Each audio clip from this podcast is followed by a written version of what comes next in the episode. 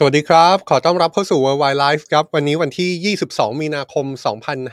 2566 อยู่กับผมจอมพลดาวสุขโขนะครับ Worldwide Life ยังเป็นรายการเกาะติดสถานการณ์ในต่างประเทศ คัดเฉพาะประเด็นที่สำคัญ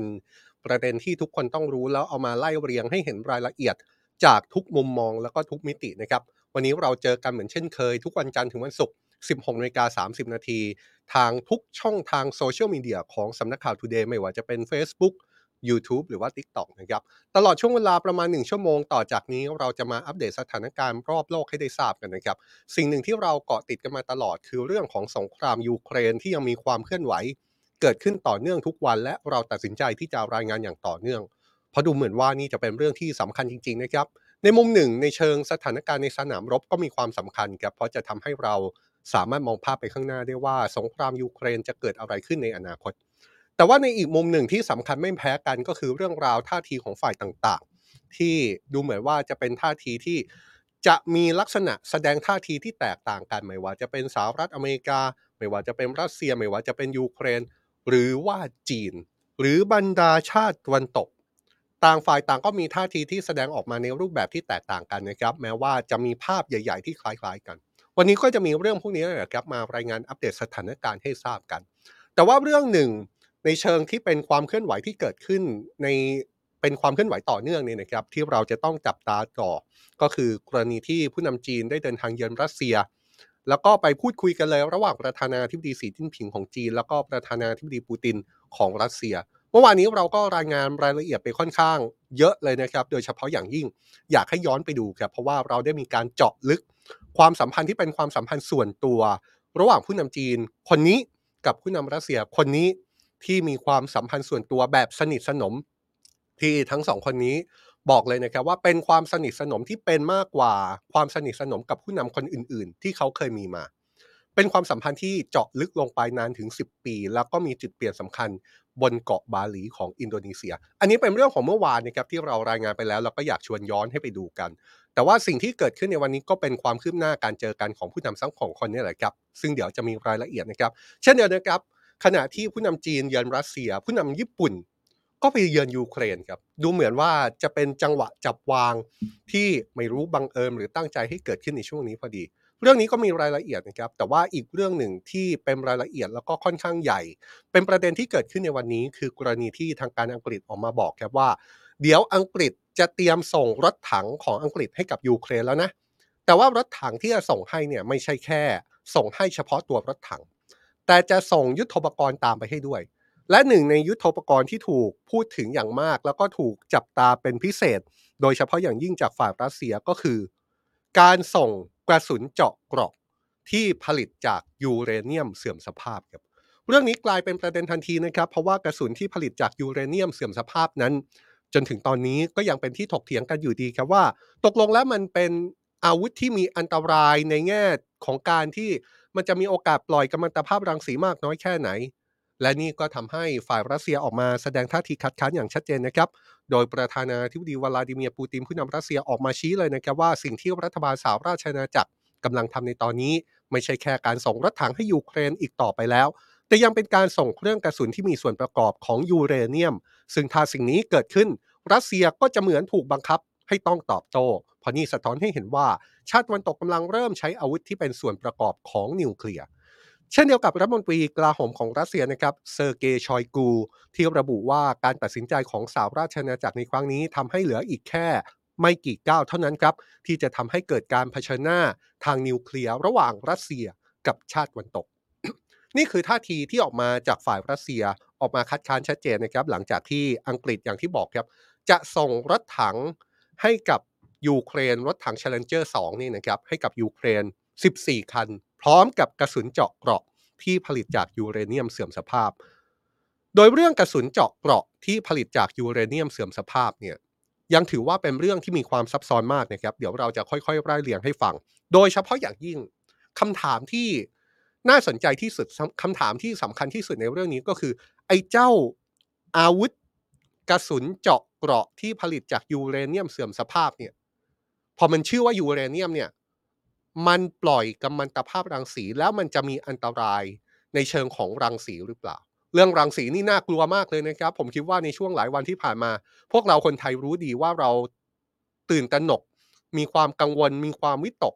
ต่อเรื่องรังสีมากแค่ไหน เพราะเราเห็นภาพแล้วแหละครับว่า อะไรก็ตามที่มีลักษณะของการปนเปื้อนกัมมันตภาพรังสีเนี่ยอันตรายมากๆ แล้วอังกฤษจะส่งกระสุนนี้ ให้กับยูเครน แล้วกระสุนนี้มันมีผลในเชิงของกัมมันตภาพรังสีหรือไม่ เรื่องนี้บอกเลยนะครับว่าแม้จนถึงตอนนี้ในวงการวิทยาศาสตร์ ก็ยังมีการถกเถียงอยู่ ว่าไอยูเรเนียมเสื่อมสภาพเนี่ยมันปล่อยกัมมันตภาพรังสีมากน้อยจนเป็นอันตรายมากน้อยแค่ไหน อย่างฝั่งอังกฤษเนี่ยออกมายอมรับเลยนะครับว่าจะส่งอาวุธนี้ให้กับยูเครน ยอมรับอย่างเปิดเผยครับ ทางการอังกฤษระบุว่าไอ้เจ้ากระสุนเจาะเกราะจากยูเรเนียมเสื่อมสภาพเนี่ยเป็นอาวุธทรงประสิทธิภาพที่จะใช้จัดการรถถัง หรือว่ายานพาหนะหุ้มเกราะรุ่นใหม่ ๆ กระทรวงกระทรวงกลาโหมอังกฤษออกมาตอบโต้ประธานาธิบดีปูตินเลยนะครับว่าอาวุธนี้เป็นอาวุธพื้นฐานที่มีการใช้งานมานานหลายทศวรรษแล้ว และไม่เกี่ยวข้องอะไรกับอาวุธนิวเคลียร์โดย ทางการอังกฤษชี้ว่าสิ่งที่รัสเซียกำลังทำคือการบิดเบือนครับ โดยการใช้คำว่าอาวุธชนิดนี้มีส่วนประกอบของนิวเคลียร์ ซึ่งจริง ๆ ฝ่ายรัสเซียก็รู้เรื่องนี้อยู่แล้ว ว่ามันไม่ใช่แบบนั้น ขณะที่สถาบันเพื่อการศึกษาสงครามหรือว่า ISW ซึ่งเป็นหน่วยงานที่ตั้งอยู่ในสหรัฐก็ออกมาแถลงล่าสุดนะครับ โดยมองว่าท่าทีของประธานาธิบดีปูตินนั้น สิ่งที่ประธานาธิบดีปูตินกำลังทำอยู่ ก็คือพยายามวางภาพให้การส่งอาวุธชนิดนี้ เป็นเหมือนการยกระดับ เพื่อสกัดความช่วยเหลือจากชาติตะวันตกทั้งทั้งที่อาวุธนี้ไม่ได้มีส่วนประกอบเกี่ยวข้องกับวัสดุทางรังสีฮามิชเดอเบรตตันกอร์ดอนอดีตผู้บัญชาการทหารของสหราชอาณาจักรบอกแบบนี้เลยนะครับว่านี่เป็นท่าทีที่ไม่ระวังของประธานาธิบดีปูติน ที่บอกว่าอังกฤษส่งอาวุธที่มีส่วนประกอบของนิวเคลียร์ทั้งทั้งที่วัตถุดิบนี้คือยูเรเนียม เสื่อมสภาพ ก็เป็นวัตถุดิบที่ฝ่ายรัสเซียก็นำไปใช้ในการผลิตกระสุนรถถังเหมือนกัน อย่างที่บอกนี่ครับว่าพอพูดถึงเจ้ายูเรเนียมเสื่อมสภาพเนี่ยดูเหมือนว่าจะเป็นสิ่งที่เสียงแตกอยู่พอสมควรเลยว่าตกลงแล้ว เจ้าเนี่ยมันมีผลในการปล่อยกัมมันตภาพรังสีมากน้อยแค่ไหน อย่างที่บอกนะครับว่ายูเรเนียมที่ใช้ในการผลิตกระสุนเจาะเกราะนี้เป็นยูเรเนียมเสื่อมสภาพ เป็นสิ่งที่เรียกได้ว่าเป็นผลพลอยได้จากกระบวนการสกัดยูเรเนียมธรรมชาติสำหรับนำไปใช้ในเครื่องปฏิกรณ์นิวเคลียร์ครับ ยูเรเนียมเสื่อมสภาพ จึงมีการปล่อยกัมมันตภาพรังสีน้อยกว่า และมันก็สามารถแปลรูปให้เป็นโลหะที่มีความหนาแน่นสูงเกือบเท่ากับทังสเตน แต่ว่ามีราคาต่ำกว่า จึงมีความพยายามที่จะนำไปใช้ประโยชน์ในหลากหลายรูปแบบนะครับ เราย้อนข้อมูลไปจากการสืบค้นตลอดทั้งวันนี้นะครับ เพื่อตอบคำถามว่าไอ้เจ้ายูเรเนียมเสื่อมสภาพเนี่ยมันมันมีอันตรายมากน้อยแค่ไหน แล้วผมไปเจอบทความของสมาคมนิวเคลียร์แห่งประเทศไทยครับได้มีการให้ข้อมูล ตอนหนึ่งนะครับว่ายูเรเนียมเสื่อมสภาพมีเก็บไว้ในคลังของสหรัฐและก็รัสเซียมาตั้งแต่ทศวรรษที่ 1940 ในช่วงที่มีโครงการพัฒนาอาวุธนิวเคลียร์ มีการออกแบบโรงไฟฟ้านิวเคลียร์ให้ใช้เชื้อเพลิงแบบที่ไม่ต้องเสริมสมรรถนะยูเรเนียม เพื่อที่จะได้นำยูเรเนียมเสื่อมสภาพมาใช้ แต่เครื่องปฏิกรณ์ประเภทนี้ก็มีอยู่เพียง 10%เท่านั้น ขณะที่อาวุธนิวเคลียร์และเครื่องปฏิกรณ์ของกองทัพเรือ ต้องใช้เชื้อเพลิงที่มีความเข้มข้นของยูเรเนียม 235 สูงมาก ยูเรเนียมเสื่อมสภาพก็เลยอยู่ในสภาพที่ถูกเก็บเอาไว้ โดยหวังจะมีการพัฒนาเทคนิคในการเสริมสมรรถนะที่มีประสิทธิภาพสูงมากขึ้น จะได้นำวัสดุเหล่านี้ออกมาสกัดออกมาได้อีก โดยในช่วงทศวรรษที่ 1970 รัฐบาลสหรัฐได้รายงานว่ากองทัพโซเวียตได้พัฒนาเกราะสำหรับรถถัง ซึ่งกระสุนของนาโต้ปกติเนี่ยไม่สามารถเจาะเข้าไปได้ สหรัฐจึงได้ทำการวิจัยเพื่อหาวัสดุมาทำหัวกระสุนที่มีความแข็งกว่าเดิม หลังจากทดสอบโดยใช้โลหะหลายชนิด นักวิจัยของกองทัพก็ได้ข้อสรุปที่จะใช้ยูเรเนียมเสื่อมสภาพนี่แหละครับ การที่ยูเรเนียมเสื่อมสภาพมีความเหมาะสมในการทำกระสุนนั้น นอกจากตัวของคุณสมบัติ แล้วก็ประสิทธิภาพที่โดดเด่นแล้ว ยังมีราคาถูกแล้วก็หาได้ง่ายนะครับ ส่วนการใช้ทังสเตนที่สามารถใช้ได้เช่นกันต้องซื้อจากประเทศจีน ขณะที่เจ้ายูเรเนียมเสื่อมสภาพอย่างที่บอกนะครับ ว่ามันมีการเก็บเอาไว้ในคลังของสหรัฐมากถึง 5 0 0แสนตัน งบประมาณในการซื้อกักรังสีระดับต่ำเหล่านี้ จึงแทบไม่มีเลย มันก็เลยเป็นข้อสรุปนะครับว่าการนำยูเรเนียมเสื่อมสภาพมาใช้ จึงมีความคุ้มค่าทางเศรษฐกิจดีกว่าการเก็บไว้เฉยๆ ดังนั้นในช่วงปลายทศวรรษที่ 1970 ทั้งสหรัฐสหภาพโซเวียต อังกฤษและก็ฝรั่งเศส จึงเริ่มนำยูเรเนียมเสื่อมสภาพที่เก็บไว้ในคลังมาเปลี่ยนเป็นหัวกระสุนสำหรับเจาะเกราะครับ แต่อย่างที่บอกนะครับ อย่างที่รายงานที่เราหยิบยกขึ้นมาเนี่ยเป็นบทความที่อ้างมาจากสมาคมนิวเคลียร์แห่งประเทศไทยเนี่ยนะครับ บอกเลยว่ายูเรเนียมเสื่อมสภาพเนี่ย มันไม่ใช่ว่าไม่มีการปล่อยกัมมันตภาพรังสีนะครับ แต่ว่ามันมีการปล่อยกัมมันตภาพรังสีในระดับที่น้อยกว่า นั่นก็หมายความว่ายังมีการปล่อยอยู่ดีใช่ไหมครับ เพราะฉะนั้นจริง ๆแล้ว เรายังต้องกังวลกับการใช้อาวุธนี้มากน้อยแค่ไหน ทีนี้ถ้าย้อนข้อมูลกลับไปดูการใช้อาวุธที่ผลิตจากยูเรเนียมเสื่อมสภาพ เอาแค่ในสงครามอิรักของสหรัฐแล้วก็สหราชอาณาจักรเนี่ยทั้งสองประเทศนี้ได้ใช้ยูเรเนียมเสื่อมสภาพ เอาไปเป็นอาวุธ แล้วใช้ในสงครามอิรัก มีรายงานผลการศึกษาผลกระทบโดย BMJ Global Health ชี้เลยนะครับว่า มีความเกี่ยวข้องที่เป็นไปได้ครับต่อปัญหาสุขภาพในระยะยาวของชาวอิรัก ที่น่าจะเชื่อมโยงกับการใช้อาวุธที่ผลิตจากยูเรเนียมเสื่อมสภาพในสงครามครับ เท่านั้นยังไม่พอนะครับ องค์การอนามัยโลกเคยออกบทวิเคราะห์ ซึ่งสรุปว่าภาวะปนเปื้อนในอาหารและน้ำบาดาล มีแนวโน้มเพิ่มสูงขึ้น หลังการใช้อาวุธชนิดนี้ผ่านไปแล้วหลายปี องค์การอนามัยโลกบอกเลยนะครับว่านี่เป็นเรื่องที่ต้องจับตาและควรหามาตรการในการทำความสะอาดมัน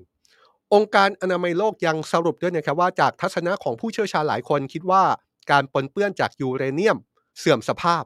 เป็นสิ่งที่ยอมรับไม่ได้ครับ หน่วยงานด้านสิ่งแวดล้อมประจำสหประชาชาติเคยอธิบายยูเรเนียมเสื่อมสภาพนะครับว่าไอ้เจ้ายูเรเนียมเสื่อมสภาพเนี่ยเป็นโลหะหนักที่มีพิษทางเคมี และทางรังสีครับ โอ้ดูเหมือนว่า เจ้าอาวุธ กระสุนเจาะเกราะ ที่อังกฤษจะส่งให้ยูเครนที่ผลิตจากยูเรเนียมเสื่อมสภาพนั้นจะมีการปล่อยกัมมันตภาพรังสีออกมา จริงนะครับ แม้ว่าจะปล่อยออกมาน้อยกว่า แล้วก็มีรายงานจากหน่วยหลายหน่วยงาน ที่ถอดบทเรียนก่อนหน้านี้ที่เคยมีการนำอาวุธชิ้นนี้ไปใช้เนี่ยก็ปรากฏว่ามีหลายรายงานหลายงานวิจัยที่ชี้ว่าดูเหมือนว่ามันจะมีผลเชื่อมโยงกับภาวะทางสุขภาพหลังจากใช้อาวุธนี้จริง กลุ่มรณรงค์เพื่อปลดอาวุธนิวเคลียร์หรือว่า CND ซึ่งเป็นหน่วยงานต่อต้านนิวเคลียร์ได้ออกมาประนามการตัดสินใจของสหราชอาณาจักรที่ส่งอาวุธนี้ให้กับยูเครน โดยชี้ว่านี่จะเป็นการสร้างภัยพิบัติทางสุขภาพ และสุขภาพต่อผู้คนที่อยู่ในพื้นที่ขัดแย้งเพิ่มเติมครับ พร้อมทั้งเรียกร้องให้จัดงบประมาณเพื่อศึกษาเรื่องนี้อย่างจริงจังหน่วยงานนี้อยังวิพากษ์วิจารณ์รัฐบาลอังกฤษด้วยนะครับว่ามันเป็นเรื่องที่ไม่จำเป็นเลยที่อังกฤษจะต้องส่งเครื่องกระสุนสำหรับรถถังชนิดนี้ให้กับยูเครน เสียงหนึ่งจากหลายหน่วยงานบอกค่อนข้างชัดเจนนะครับว่ายูเรเนียมเสื่อมสภาพแม้ มันจะเป็นยูเรเนียมที่เสื่อมสภาพตามชื่อแล้วเนี่ยแต่ว่ามันยังมีการปล่อยกัมมันตภาพรังสี และมีผลต่อสุขภาพของผู้ที่อยู่ใกล้ชิดด้วย แต่ว่าเรื่องนี้ก็ยังเป็นเรื่องที่มีข้อถกเถียงครับ เพราะว่ามันก็ยังมีคำถามตามมาว่า แล้วการปล่อยเนี่ยที่บอกว่าปล่อยกัมมันตภาพรังสีจริงๆเนี่ยแต่ว่ามันปล่อยน้อยกว่าไม่ใช่เหรอ แล้วมันจะอันตรายระดับไหนกันแน่ มันก็เลยเกิดข้อถกเถียงในแวดวงวิชาการ ในแวดวงวิทยาศาสตร์ ในแวดวงเรื่องของการพัฒนาอาวุธขึ้นมานะครับว่า เจ้าอาวุธที่ผลิตโดยยูเรเนียมเสื่อมสภาพเนี่ยมันควรใช้ไหม เพราะว่าในมุมหนึ่งมันก็เป็นวัสดุที่แข็งแรงทนทานเหมาะสม กับการใช้เจาะเกราะตามชื่อ แต่ว่าในอีกมุมหนึ่งเนี่ยมันเป็นเรื่องกังวลจริง ๆ เพราะว่าวัตถุดิบเนี้ย มันมีการปล่อยกัมมันตภาพรังสีเหมือนกัน เป็นข้อถกเถียงทางวิชาการนะครับเพราะว่าอย่างทบวงการพลังงานประมาณูระหว่างประเทศ หรือว่า IAEA เคยออกมาชี้ว่ายังขาดหลักฐาน ที่จะยืนยันได้ว่ามีความเสี่ยงเกิดมะเร็ง จากการใช้อาวุธชนิดนี้ตลอดหลายสิบปีที่ผ่านมาครับหรืออย่างผู้เชี่ยวชาญที่ศึกษาเรื่องนี้อย่างจริงจัง อย่างศาสตราจารย์กิติคุณอลัสเทียเฮผู้เชี่ยวชาญด้านมลพิษในสิ่งแวดล้อมมหาวิทยาลัยลีส์ก็ชี้นะครับว่าจากข้อมูลเกี่ยวกับมลพิษ ที่ได้หลังสงครามอิรักก็ยังเป็นเรื่องยากที่จะฟันธงอยู่ดี เพราะว่ามีปัจจัยที่ซ้อนทับกันอยู่หลายเรื่องด้วยกัน ทุกคนคิดว่าเรื่องนี้ คิดเห็นยังไงครับ คิดว่าเรื่องนี้มันเป็นเรื่องที่ควรจะปล่อยผ่านได้หรือไม่ คิดว่าข้อกังวลที่เกิดขึ้นไม่ใช่แค่ฝ่ายรัสเซีย แต่ว่ายังมีอีกหลายหน่วยงานที่กังวลถึงการใช้ อาวุธที่ผลิตจากยูเรเนียมเสื่อมสภาพเนี่ยควรหยิบมาเป็นข้อกังวลในการพิจารณาแค่ไหน หรือว่าในอีกมุมหนึ่ง นี่อาจจะเป็นอาวุธที่ใช้ได้จริง ๆ อยู่แล้ว อย่างที่หลายฝ่ายบอกนะครับ จริง ๆ รัสเซียก็มีการพัฒนาอาวุธโดยใช้วัตถุดิบนี้เช่นกัน เป็นความเห็นที่เสียงแตกในแวดวงวิชาการในแวดวงวิทยาศาสตร์เหมือนกันนะครับ แล้วก็เป็นสิ่งที่ผมคิดว่าเราก็ต้องจับตาอยู่เหมือนกันแหละครับว่า ตกลงแล้ว อาวุธชนิดนี้ จะถูกใช้ในสงครามยูเครนหรือเปล่า แล้วถ้าถูกใช้จริงเนี่ยผลของการใช้งานนอกจากการทำลายล้างรถถังของฝ่ายตรงข้าม ในเชิงการทหารแล้ว มันยังทิ้งมรดกบาปอะไรเอาไว้ในพื้นที่สงครามที่ตั้งอยู่ในประเทศยูเครนอีกหรือไม่ ไม่มีงานวิจัยที่ระบุชัดเจนจริง ๆ นะครับว่า มีข้อกังวลมากน้อยแค่ไหน เกี่ยวกับเรื่องนี้ ต้องจับตากันต่อนะครับ นี่คือเรื่องที่คนจับตามากที่สุดแล้ว ในสงครามยูเครนตลอด 24 ชั่วโมงที่ผ่านมาคือความกังวลเกี่ยวกับการใช้อาวุธชนิดนี้นั่นแหละครับ แต่อย่างที่บอกนะครับว่าสงครามยูเครนยังมีประเด็นต่อเนื่องที่เป็นความคืบหน้าสถานการณ์ ข้อหนึ่งที่ถูกจับตามากที่สุดแล้วก็เรารายงานไปเมื่อวานนี้ ก็คือกรณีของเพื่อนรักมาเจอกันครับผมกำลังหมายถึงกรณีที่ประธานาธิบดีสีจิ้นผิงของจีน เดินทางเยือนรัสเซียแล้วก็ไปพบปะพูดคุยกับประธานาธิบดีวลาดิเมียร์ปูติน ผู้นำของรัสเซียนะครับ โดยล่าสุดมีท่าทีจากประธานาธิบดีปูติน ผู้นำรัสเซียที่เปิดเผยเลยแหละครับว่าข้อเสนอของจีน ซึ่งหมายถึงแผนสันติภาพ 12 ข้อนั้นควรจะถูกนำมาใช้เป็นพื้นฐานของสันติภาพในยูเครนครับประธานาธิบดีปูตินระบุว่ารัสเซียเชื่อในแผนสันติภาพของจีนว่ามันจะสอดคล้อง และจะนำไปสู่สันติภาพได้ อย่างไรก็ตามผู้นำรัสเซียชี้ว่า ยังไม่เห็นว่าอีกฝ่ายก็คือยูเครนแล้วก็ชาติตะวันตก จะเดินหน้าไปสู่จุดนั้น แถลงการร่วมหลังทั้งคู่พบกันเสร็จสิ้นแล้ว ผู้นำทั้งสองได้ออกมาเตือนถึงการกระทำที่อาจนำพาไปสู่ สถานการณ์ที่ไม่อาจควบคุมได้นะครับ หลายคนฟังจนถึงตอนนี้อาจจะตีความยังไม่ตกผลึกว่า สถานการณ์ที่ไม่อาจควบคุมได้ ในมุมมองของผู้นำจีนแล้วก็ผู้นำรัสเซีย หมายความว่าอะไรกันแน่ แต่ว่าถ้าไปดูเนื้อความในแถลงการอีกช่วงหนึ่งค่อนข้างชัดนะครับ เพราะว่าผู้นำสองคนย้ำเลยนะครับว่า จะไม่มีใครชนะ ในสงครามนิวเคลียร์ โดยในแถลงการร่วมผู้นำจีนและรัสเซียยังเรียกร้องไปยังสหรัฐให้หยุดบั่นทอนความมั่นคงทางยุทธศาสตร์ของโลกได้แล้วด้วย อย่างไรก็ตามถ้าไปดูท่าทีเรื่องนี้จากฝ่ายสหรัฐสหรัฐพูดชัดเจนตั้งแต่เมื่อวานที่เรารายงานไปนะครับ ว่าสหรัฐไม่เชื่อเลย ว่าจีนกำลังต้องการเป็นคนกลางในการเจรจาล่าสุดสหรัฐออกมาย้ำอีกครั้งนะครับว่า จีนนั้นไม่ได้มีสถานะเป็นคนกลางที่แท้จริง คนที่ออกมาพูดเรื่องนี้ก็คือในจอห์นเคอร์บี้โฆษกสภาความมั่นคงแห่งชาติสหรัฐ ได้ออกมาบอกในเรื่องนี้โดยย้ำอีกครั้งนะครับว่า ถ้าจีนต้องการเข้ามามีบทบาทอย่างสร้างสรรค์จีน จีนสามารถร้องขอให้รัสเซียหยุดสงครามได้ตั้งแต่วันนี้ด้วยซ้ำอย่างไรก็ตามเขายอมรับนะครับว่าทางการสหรัฐโดยเฉพาะประธานาธิบดีโจไบเดนยังคงเปิดช่องทางในการพูดคุยกับทางการจีนได้เสมอ และสหรัฐพร้อมที่จะคุยกับประธานาธิบดีสีจิ้นผิง ในช่วงจังหวะเวลาที่เหมาะสม แต่นอกจากการหารือเรื่องสงครามยูเครนแล้วผู้นำจีนแล้วก็รัสเซียยังใช้โอกาสนี้ ในการหารือเพื่อเสริมสร้างความสัมพันธ์กันในหลายเรื่องนะครับ อย่างที่บอกนะครับว่าก่อนสงครามยูเครนไม่กี่สัปดาห์ จีนกับรัสเซียได้มีการลงนามและระบุสถานะความสัมพันธ์ระหว่างทั้งสองประเทศว่า เป็นพันธมิตรกันอย่างไม่มีขีดจำกัด ในครั้งนี้ก็เช่นกันครับผู้นำจีนเยือนรัสเซียแล้วก็ได้มีการลงนาม เสริมสร้างความสัมพันธ์ให้แน่นแฟ้นกันขึ้น หลายต่อหลายเรื่อง แต่ว่าหนึ่งในเรื่องที่คนจับตามากที่สุด เรื่องหนึ่งคือเรื่องที่เกี่ยวข้องกับท่อส่งก๊าซนะครับซึ่งประธานาธิบดีปูตินระบุว่า จากการเดินทางเยือนจีนของผู้นำขออภัยครับจากการเดินทางเยือนรัสเซียของผู้นำจีนในครั้งนี้ มีเรื่องที่รัสเซียจีน รวมถึงฝ่ายที่เกี่ยวข้องก็คือมองโกเลียสามารถตกลงกันได้แล้ว ถึงเรื่องการใช้ท่อส่งก๊าซส่งก๊าซจากรัสเซียไปจีน และทางการรัสเซียได้ยืนยันความพร้อมที่จะเพิ่มปริมาณการส่งออกน้ำมัน จากรัสเซียไปยังจีนด้วยทำไมเรื่องนี้ถึงสำคัญครับ เพราะว่าเรื่องนี้ถ้าเราย้อนกลับไป นี่เป็นหนึ่งในวิธีการแก้เกมของฝ่ายรัสเซียหลังจากที่เข้าไปบุกยูเครน แล้วฝ่ายตะวันตกโดยเฉพาะอย่างยิ่งสหภาพยุโรปดำเนินมาตรการคว่ำบาตรแล้วก็สามารถคว่ำบาตรพลังงานจากรัสเซีย ไม่ซื้อพลังงานจากรัสเซียพูดง่ายๆแบบนั้นเองครับ ได้สำเร็จ พอคว่ำบาตรแบบนี้ปุ๊บรัสเซียเสียหายสิครับ เพราะว่ารายได้ที่เคยได้รับ จากยุโรปหายไปเยอะมาก ก็เลยแก้เกมด้วยการส่งพลังงานไม่ว่าจะเป็นก๊าซธรรมชาติหรือน้ำมัน ที่เคยส่งให้ยุโรปเนี่ยหาแหล่งส่งใหม่ ซึ่งก็ได้เป็นจีนนั่นเอง ก็ทำให้ได้เงินส่วนหนึ่งคืนมาจากการที่เคยถูกคว่ำบาตรจากชาติยุโรปนะครับแต่ว่าเรื่องของท่อส่งก๊าซก็ยังเป็นเรื่องที่ผู้คนจับสังเกตอยู่นะครับ เพราะว่าในแถลงการร่วม ระหว่างสองผู้นำไม่ได้ระบุถึงในเรื่องนี้ ในรูปแบบที่เป็นข้อตกลงที่ทุกฝ่ายเห็นพ้องกันแล้ว โดยเขียนแค่ว่ามีการพูดถึงข้อตกลงนี้ที่เป็นข้อตกลงแห่งศตวรรษ ซึ่งจะมีการทำงานศึกษาและอนุมัติกันในอนาคตต่อไป เรื่องนี้นะ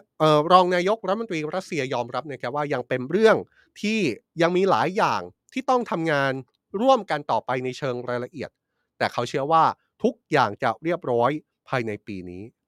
แน่นอนนะครับ เรื่องนี้ก็เลยเป็นเรื่องที่สำคัญอย่างมาก เพราะว่านี่จะเป็นแหล่งรายได้ใหม่ให้กับรัสเซีย ถ้าจีนสามารถซื้อพลังงานซื้อก๊าซธรรมชาติให้กับรัสเซียได้มากขึ้น รัสเซียก็จะมีรายได้เพิ่มขึ้น ถ้าจีนนะถ้ารัสเซียสามารถส่งก๊าซธรรมชาติให้กับรัสถ้ารัสเซียสามารถส่งก๊าซธรรมชาติให้กับจีนได้มากขึ้นเนี่ยก็จะเป็นแหล่งรายได้ที่การันตีได้แน่ๆทางการรัสเซียก็เลยพยายามที่จะผลักดันให้มีการเปิดใช้งานท่อก๊าซที่เชื่อมระหว่างรัสเซียกับจีนนะครับ ซึ่งถ้าเปิดใช้งานเนี้ยแนวของท่อส่งก๊าซเนี่ย มันจะต้องผ่านประเทศไซบีเรียท่อส่งก๊าซนี้ยาวมากเลยนะครับ ยาวประมาณ 3,000 กิโลเมตร เดิมทีเนี่ยจีนกับรัสเซียมีท่อส่งก๊าซเชื่อมกันที่ผ่านไซบีเรียร่วมกันอยู่แล้วในแถบนี้นะครับ แต่ว่ามีการคาดการณ์แบบนี้ครับว่า รัสเซียต้องการส่งก๊าซให้กับจีนเพิ่ม จีนเองก็คงต้องการก๊าซจากรัสเซียเพิ่ม ก็เลยมีความพยายามในการพัฒนาท่อส่งก๊าซอีกท่อหนึ่งขึ้นมา โดยฝ่ายรัสเซียได้วางแผนเอาไว้เลยนะครับว่าท่อส่งก๊าซอีกท่อหนึ่งที่มีการวางแผนเอาไว้เนี่ย จะมีส่วนช่วยเพิ่มปริมาณการส่งออกได้ถึง 50,000 ลูกบาศก์เมตรต่อปี และทำให้ในปี 2030 รัสเซียจะสามารถส่งก๊าซธรรมชาติไปจีนได้ 98,000 ลูกบาศก์เมตรต่อปีครับ แต่ว่าตัวเลขนี้เอาเข้าจริงก็เป็นตัวเลขที่ยังน้อยกว่าปริมาณก๊าซธรรมชาติที่รัสเซียขายให้ยุโรปก่อนสงครามยูเครนนะครับ ยกตัวอย่างก็อย่างเช่นในปี 2018 ถึง 2019 รัสเซียส่งก๊าซให้กับชาติยุโรปมากถึง 177,000 ลูกบาศก์เมตร ในปีนั้นทีปีเดียวนะครับ แต่ว่า เอาตัวเลขมาเทียบกันก็ได้นะครับ รัสเซียเคยขายก๊าซให้ยุโรป 177,000 ลูกบาศก์เมตรต่อปี แต่ว่าตัวเลขคาดการณ์นะครับ ไม่ใช่ตัวเลขตอนนี้นะครับ ตัวเลขคาดการณ์ในปี 2030 รัสเซียจะส่งก๊าซให้จีนได้แค่ 98,000 ลูกบาศก์เมตรต่อปีเท่านั้น 98,000 ยังน้อยกว่า 177,000 ที่รัสเซียเคยส่งให้ยุโรปเกือบเท่าตัวนะครับ และนี่เป็นตัวเลขคาดการณ์นะครับที่จะเกิดขึ้น ในอีก 7 ปีข้างหน้าด้วย เพราะฉะนั้นเรื่องการหารายได้ทดแทน พลังงานที่เคยขายให้ยุโรปของรัสเซีย ผมคิดว่าแม้จะผ่านไปแล้ว 1 ปีกับอีกเกือบ 1 เดือนของสงครามยูเครน เรื่องนี้ก็ยังเป็นเรื่องใหญ่เรื่องสำคัญที่ฝ่ายรัสเซียจะต้องแก้เกมของชาติวันตกให้ได้นะครับ เพราะฉะนั้นนี่ก็เลยเป็นความพยายามของรัสเซียนะครับที่จะหาทางส่งก๊าซธรรมชาติไปขายจีนให้ได้มากที่สุด แต่ดูเหมือน แม้จะมีการพบกันระหว่างผู้นำจีนกับผู้นำรัสเซียแล้ว ก็ยังตกลงกันไม่ได้แบบเบ็ดเสร็จเสียทีนะครับ อย่างที่บอกนะครับว่าในขณะที่ประธานาธิบดีสีจิ้นผิงกำลังเยือนรัสเซีย ในอีกฝากหนึ่งประเทศยูเครน ผู้นำญี่ปุ่น นายกรัฐมนตรีญี่ปุ่น ฟูมิโอะคิชิดะ ก็ได้เดินทางเยือนยูเครนเช่นกัน โดยการเดินทางเยือนยูเครนของผู้นำญี่ปุ่นครั้งนี้เป็นการเดินทางที่ไม่ได้บอก ต่อสาธารณชนล่วงหน้ามาก่อนนะครับ เป็นการเดินทางที่เป็นแบบปิดลับมากนี่แหละครับนี่เป็นภาพที่ผู้นำญี่ปุ่นเดินทางถึงกรุงเคียฟ เมืองหลวงของยูเครน และได้พบกับประธานาธิบดีวโลดิเมียร์เซเลนสกี้ที่กรุงเคียฟนะครับตรงนี้เนี่ยเป็นสิ่งที่น่าสนใจมากเลย เพราะอย่างที่บอกว่าผู้นำญี่ปุ่นไม่บอกใครครับทางการญี่ปุ่นออกมาประกาศอีกทีก็ถึงตอนที่ผู้นำญี่ปุ่นนั่งรถไฟจากโปแลนด์เข้าไปยังยูเครนแล้ว นี่ถือได้ว่าเป็นการเดินทางเยือนยูเครนครั้งประวัติศาสตร์ หรือเอาเข้าจริงนี่ถือได้ว่าเป็นอีกหนึ่งครั้งของผู้นำญี่ปุ่น ที่ไปเดินทางเยือนต่างประเทศ ครั้งประวัติศาสตร์ก็ว่าได้ครับทำไมถึงบอกอย่างนั้นครับ เพราะว่าเดิมทีนั้นการเดินทางไปเยือนต่างประเทศของผู้นำญี่ปุ่น ไม่ใช่เรื่องที่สามารถทำได้ง่าย ๆนะครับ ต้องมีการขออนุญาตขออนุมัติจากสภาของญี่ปุ่นก่อน แล้วอย่าลืมนะครับ ว่าการเดินทางเยือนครั้งนี้ คือการเดินทางไปเยือนประเทศยูเครน เป็นพื้นที่สงครามด้วย ดังนั้นจึงไม่แปลกใจครับว่าทำไมผู้นำญี่ปุ่นถึง ไม่มีการประกาศล่วงหน้า ว่านายกรัฐมนตรีญี่ปุ่นจะไปเยือนยูเครน เพราะว่าทางการยุทางการญี่ปุ่นนั้นมีความกังวลในเรื่องของความปลอดภัย สาเหตุที่ผู้นำญี่ปุ่นจะต้องไปเดินเดินทางไปเยือนยูเครนในครั้งนี้เนี่ยมีอยู่หลายเหตุผลด้วยกันนะครับ เหตุผลแรกเนี่ย ผู้นำญี่ปุ่น เป็นผู้นำชาติสมาชิก G7 ที่เหลือเพียงประเทศเดียวและ ในกลุ่ม G7 ที่ยังไม่เคยไปเยือนยูเครนครับถ้าย้อนความกลับไปเมื่อปีที่แล้ว เอ้ยเมื่อเดือนที่แล้วขออภัยนะครับ ประธานาธิบดีไบเดนซึ่งเป็นหนึ่งในสมาชิก G7 เพิ่งเดินทางเยือนยูเครนไป เพราะฉะนั้นชาติสมาชิก G7 เหลือแค่ญี่ปุ่นนี่แหละครับ ที่ยังไม่เคยไปเดินยูเครน ราะฉะนั้นครั้งนี้ผู้นำญี่ปุ่นจะต้องไปเยือนยูเครนให้ได้สองที่สำคัญไปมากกว่านั้นก็คือผู้นำญี่ปุ่นในปีนี้เป็นเจ้าภาพการประชุม G7 ด้วย ถ้าเจ้าภาพการประชุม G7 ซึ่งถือได้ว่าเป็นกลุ่มที่มีจุดยืนชัดเจนนะครับ ว่าสนับสนุนยูเครนมาตลอด ถ้าเจ้าภาพไม่ไปเยือนยูเครนก็คงจะเป็นภาพที่แปลกประหลาดเหมือนกัน เป็นไฟบังคับแหละครับ ที่ผู้นำญี่ปุ่นจะต้องไปเยือนยูเครน แม้ว่าจะมีความกังวลเกี่ยวกับเรื่องของความปลอดภัยเป็นอย่างมาก โดยในการเยือนยูเครนครั้งนี้ นายกรัฐมนตรีญี่ปุ่นได้เป็นฝ่ายเชิญผู้นำยูเครนให้เข้าร่วมการประชุม G7 แบบออนไลน์ที่จะจัดขึ้นในปีนี้ ซึ่งประเทศญี่ปุ่นเป็นเจ้าภาพด้วยนะครับ ผู้นำญี่ปุ่นยังยืนยันว่าจะอยู่เคียงข้าง และสนับสนุนยูเครนในการต่อต้านการรุกรานของรัสเซียด้วย น่าสนใจมากเลยนะครับ อย่างที่บอกไปว่านี่ไม่ใช่การเดินทางเยือนยูเครน อย่างง่ายๆเลย ต้องมีการปิดลับ ต้องไม่บอกใคร แม้แต่สภาที่ตามข้อกำหนดตามระเบียบเนี่ยผู้นำต่างชาติ ผู้นำญี่ปุ่นจะไปเดินทางไปเยือนต่างชาติเนี่ยจะต้องขอกับสภาก่อน ครั้งนี้ก็ไม่ได้ขอนะครับ แต่ว่าทางสภาญี่ปุ่นก็มีปฏิกิริยาเรื่องนี้ออกมา บอกว่าแม้ว่าการเดินทางเยือนยูเครนครั้งนี้จะเป็นการเดินทางเยือนแบบปิดลับ จะเป็นการเดินทางเยือนที่ไม่ได้ขอสภาก่อน แต่สภาญี่ปุ่นเข้าใจได้ครับ ฝ่ายค้านของญี่ปุ่นออกมาบอกอย่างนี้เลยนะครับว่า ในฐานะฝ่ายค้านญี่ปุ่น รู้สึกยินดีต่อการที่ผู้นำยูเครน ขออภัยครับ รู้สึกยินดีต่อการที่ผู้นำญี่ปุ่นไปเยือนยูเครน แต่ฝ่ายค้านของญี่ปุ่นก็ย้ำว่า ผู้นำญี่ปุ่นอย่าลืมที่จะกลับมารายงานผลการเยือนต่อสภาหลังจากเดินทางกลับมาถึงญี่ปุ่นด้วย นอกจากการเยือน กรุงเคียฟพบกับผู้นำยูเครนแล้ว ผู้นำญี่ปุ่นยังเดินทางไปเยือนเมืองที่มีชื่อว่าบูชานะครับเมืองบูชาเนี่ยถ้าใครติดตามสงครามยูเครนในช่วงปีที่ผ่านมามีช่วงหนึ่ง ซึ่งเป็นเมืองที่เราได้ยินชื่ออย่างมาก เพราะว่าเป็นเมืองที่หลายฝ่ายมองว่าเป็นเมืองที่เกิดโศกนาฏกรรม ครั้งใหญ่เกิดการสังหารหมู่ ผู้คนจำนวนมากโดยฝ่ายรัสเซีย ทุกคนรู้เรื่องนี้หลังจากที่ฝ่ายยูเครนสามารถขับไล่ กองกำลังของรัสเซียออกจากเมืองนี้ได้ แล้วฝ่ายยูเครนเข้าไปเคลียร์พื้นที่เมืองนี้ แล้วปรากฏว่าพบหลักฐานที่อาจชี้ได้ว่ารัสเซียได้กระทำอย่างโหดเหี้ยมต่อชาวบ้านในเมืองบูชา และอาจจะรุนแรงถึงขั้นเป็นลักษณะของการก่ออาชญากรรมสงครามในเมืองบูชาเลย ผู้นำญี่ปุ่นก็ได้เดินทางไปเยือนในเมืองนี้ด้วยนะครับ ที่ผ่านมาอย่างที่บอกนะครับว่าญี่ปุ่นเป็นประเทศที่แสดงออกชัดเจนนะครับว่าสนับสนุนยูเครน แต่การสนับสนุนยูเครนของญี่ปุ่นเนี่ยมีความแตกต่างในเชิงรายละเอียด เมื่อเทียบกับประเทศอื่นอยู่นะครับ เพราะว่าญี่ปุ่นนั้นให้ความช่วยเหลือได้ทุกแง่ครับยกเว้นการให้ความช่วยเหลือทางการทหาร ญี่ปุ่นนั้นไม่เคยส่งอาวุธให้กับยูเครนนะครับ เพราะว่าติดเรื่องระเบียบที่ญี่ปุ่นแพ้สงครามโลก ห้ามกองกำลังป้องกันตัวเองของญี่ปุ่น ส่งอาวุธให้กับกองกำลังของต่างชาติครับเดี๋ยวต้องมาดูกันต่อนะครับว่าสิ่งที่เกิดขึ้นท่าทีของผู้นำญี่ปุ่นที่เรียกได้ว่าเป็นการเดินทางเยือนแบบที่ไม่ได้เกิดขึ้นบ่อยนักเป็นการเดินทางเยือนยูเครนครั้งประวัติศาสตร์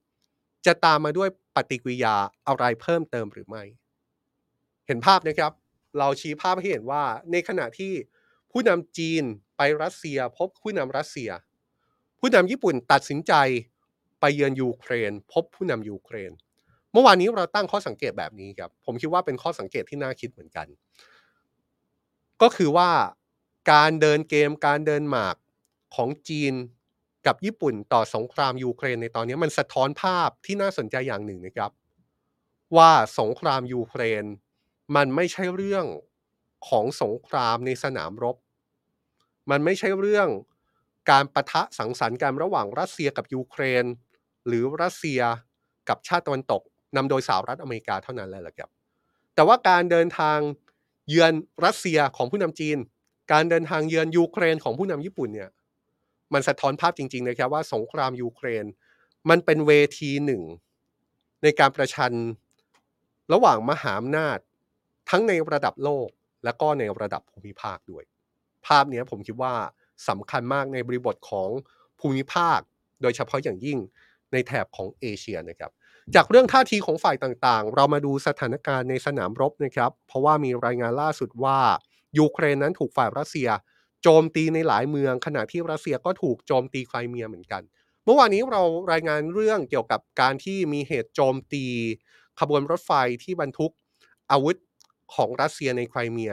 และหลายคนก็เชื่อว่านี่เป็นการโจมตีของฝั่งยูเครน แล้วการโจมตีไครเมียเนี่ยถือได้ว่าเป็นการโจมตีกล่องดวงใจของรัสเซีย แล้วก็เป็นกล่องดวงใจของประธานาธิบดีปูตินนะครับ ไม่รู้ว่าพอเกิดการโจมตีนั้น ก็เลยมีการโจมตีของฝ่ายรัสเซียกลับไปยังยูเครนหรือไม่ โดยการโจมตีในรอบนี้เกิดขึ้นในหลายเมืองนะครับ ไม่ว่าจะเป็นเขตอาคารที่พักอาศัยในภูมิภาคเคียฟที่เป็นที่ตั้งของเมืองหลวงของยูเครน เกิดการโจมตีด้วยอากาศยานไร้คนขับ จนทำให้มีผู้เสียชีวิตอย่างน้อย 3 คนนะครับเหตุนี้น่าเศร้ามากครับเพราะว่าหนึ่งในผู้เสียชีวิต เป็นเด็กที่มีอายุ 11 ปีเท่านั้นครับนอกจากที่เคียฟก็ยังมีรายงานการโจมตีที่เมืองโอเดซานะครับเมืองโอเดซาตั้งอยู่ทางตอนใต้ แล้วก็ถือได้ว่าเป็นเมืองท่าที่สำคัญของประเทศยูเครน มีรายงานผู้บาดเจ็บ นอกจากนั้นยังมีการโจมตีผู้ที่ภูมิภาคซิตโตมีส ทางตะวันตกเฉียงเหนือด้วยอากาศยานไร้คนขับอีกด้วย อย่างน้อยสามเมืองครับ ที่มีการโจมตีล่าสุด โดยฝ่ายรัสเซียไปยังยูเครน ประธานาธิบดีวโลดิเมียร์เซเลนสกี้ระบุเลยนะครับว่ารัสเซียนั้นมีการโจมตีด้วยอากาศยานไร้คนขับ หรือว่าโดรนที่เป็นโดรนที่มีชื่อว่า Killer Drone หรือว่าโดรนพิฆาตนี่นะครับ มากกว่า 20 ลำเข้าไปในยูเครนในการโจมตีรอบล่าสุด อย่างไรก็ตามกองทัพยูเครนบอกว่า ในจำนวนนี้มี 16 ลำที่ทางการยูเครนสามารถยิงตกได้ นี่ก็เป็นการโจมตีที่เกิดขึ้นในยูเครนจากฝ่ายรัสเซียหลังจากที่มีการโจมตีในไครเมียนะครับ แต่ถึงอย่างนั้นในไครเมียก็ยังมีการโจมตีอยู่ดีครับ โดยฝ่ายรัสเซียก็ออกมาระบุว่า เกิดเหตุโจมตีในไครเมียขึ้น แต่ว่าฝ่ายรัสเซียสามารถสกัด ไม่ให้เหตุโจมตีนั้นไปทำลายยุทโธปกรณ์ทางการทหารของรัสเซีย ที่อยู่บนเกาะไครเมียได้ฝ่ายรัสเซียบอกว่าการโจมตีครั้งนี้เป็นโดรนของยูเครนที่มีความตั้งใจ มุ่งหมายจะโจมตีไปที่กองเรือรบ ที่มีฐานทัพเรืออยู่บนเกาะไครเมีย ซึ่งรัสเซียผนวกเป็นส่วนหนึ่ง มาตั้งแต่ปี 2014 นะครับแต่ว่ากองเรือรบที่เป็นเป้าหมายในการโจมตีของฝ่ายยูเครนรอบนี้ ฝ่ายรัสเซียบอกว่า ไม่ได้รับความเสียหาย เพราะว่าฝ่ายรัสเซียสามารถสกัดได้ นี่ก็เป็นการโจมตีที่ดูเหมือนเป็นการโจมตีที่โต้กลับไปโต้กลับมา แล้วก็เป็นการโจมตีที่ฝ่ายรัสเซียดูเหมือนจะโจมตี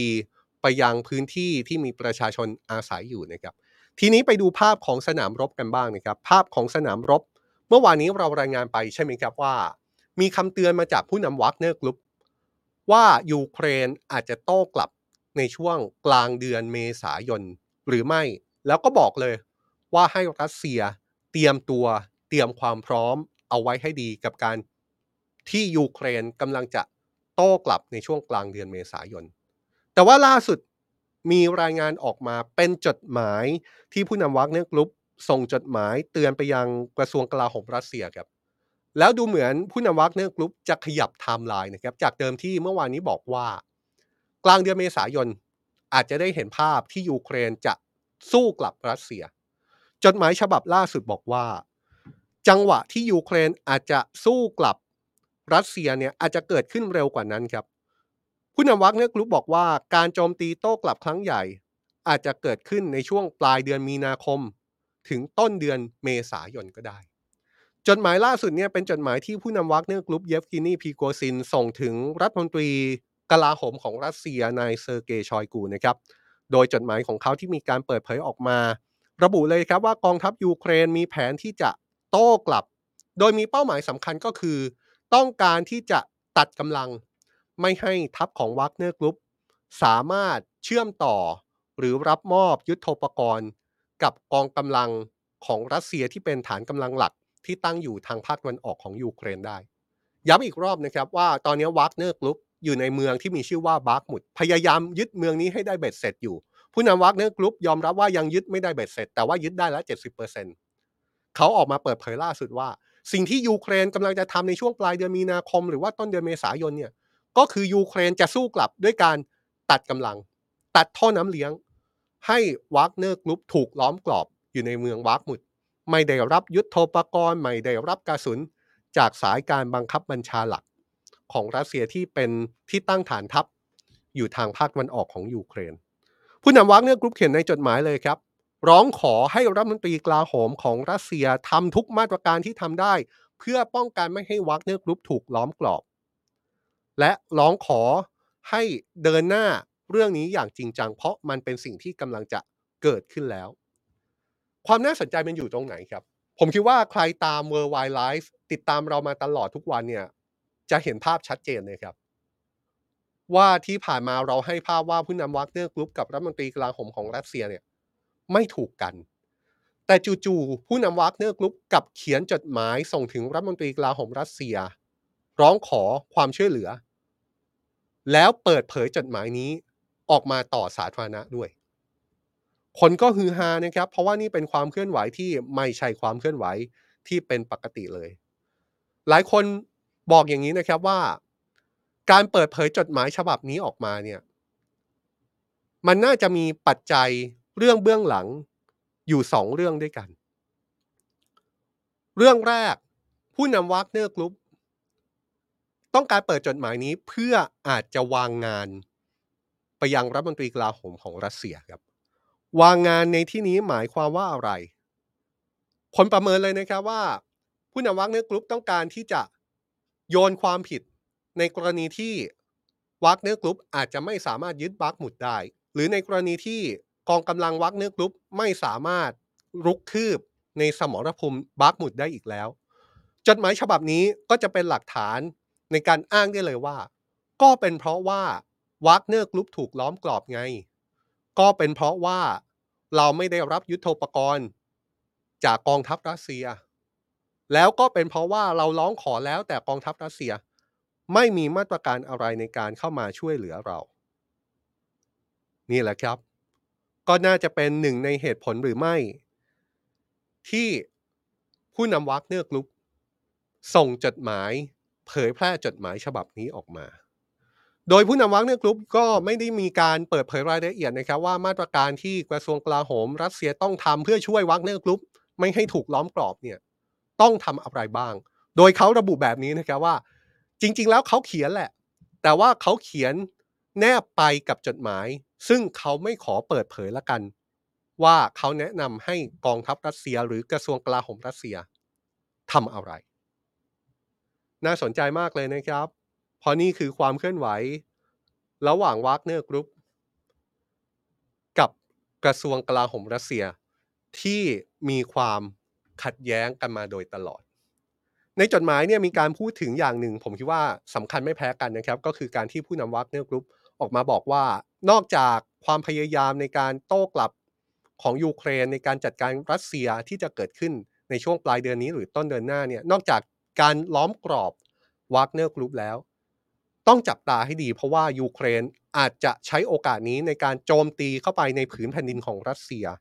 โดยเฉพาะเมืองที่มีชื่อว่าเบลโกรอดด้วย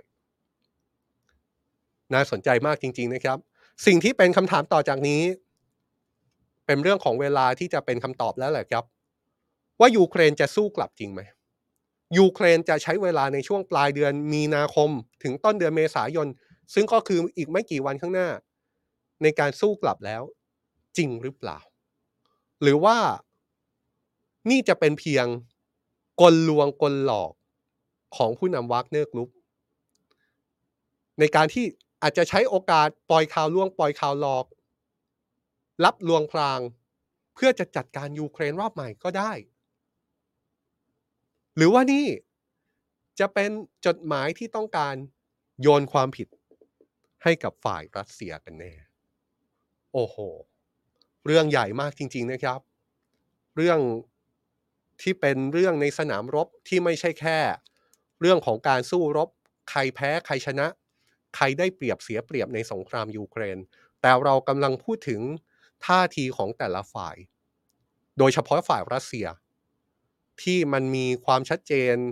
ในหลายปัจจัยแล้วแหละครับว่ามีความขัดแย้งเกิดขึ้นมา และความขัดแย้งนั้นก็ยังไม่สามารถแก้ไขได้ ยังไม่ทุเลาเบาบางลงไปเลย นี่ความนี่คือความเคลื่อนไหวสงครามยูเครนที่เกิดขึ้นในวันนี้ที่ World Wide Life มานำเสนอให้ได้ฟังกันนะครับ เราพยายามทำแบบนี้แหละครับ พยายามนำข้อมูลเอามากลางให้เห็นภาพกัน ว่าสิ่งที่เกิดขึ้นเป็นมีอะไรเกิดขึ้นบ้าง เป็นอะไรอยู่ในตอนนี้ และจะเดินหน้าไปทางไหน ในทุกๆประเด็นข่าวต่างประเทศที่เราคัดเลือกมา ในช่วงเวลาที่จำกัดหน่อยนะครับ 45 นาทีเราเลือกได้ไม่หมดจริง ๆ แต่เราก็พยายามจะเลือกในประเด็นที่สำคัญและน่าติดตามมากที่สุด นี่คือ World Wide Life นะครับเจอกันทุกวันจันทร์ถึงวันศุกร์ 16นาฬิกา30 นาทีครับ แล้วอย่าลืมนะครับ 18นาฬิกา30 นาที เจอกันต่อกับ Today Live วันนี้มีเรื่องการเมืองเข้มข้นอีกเช่นเคยครับ แต่ว่าช่วงนี้ผมจอมพลดาวสุขโขและทีมงานลาไปก่อนนะครับ พบกันใหม่ในครั้งต่อไปครับ สวัสดีครับ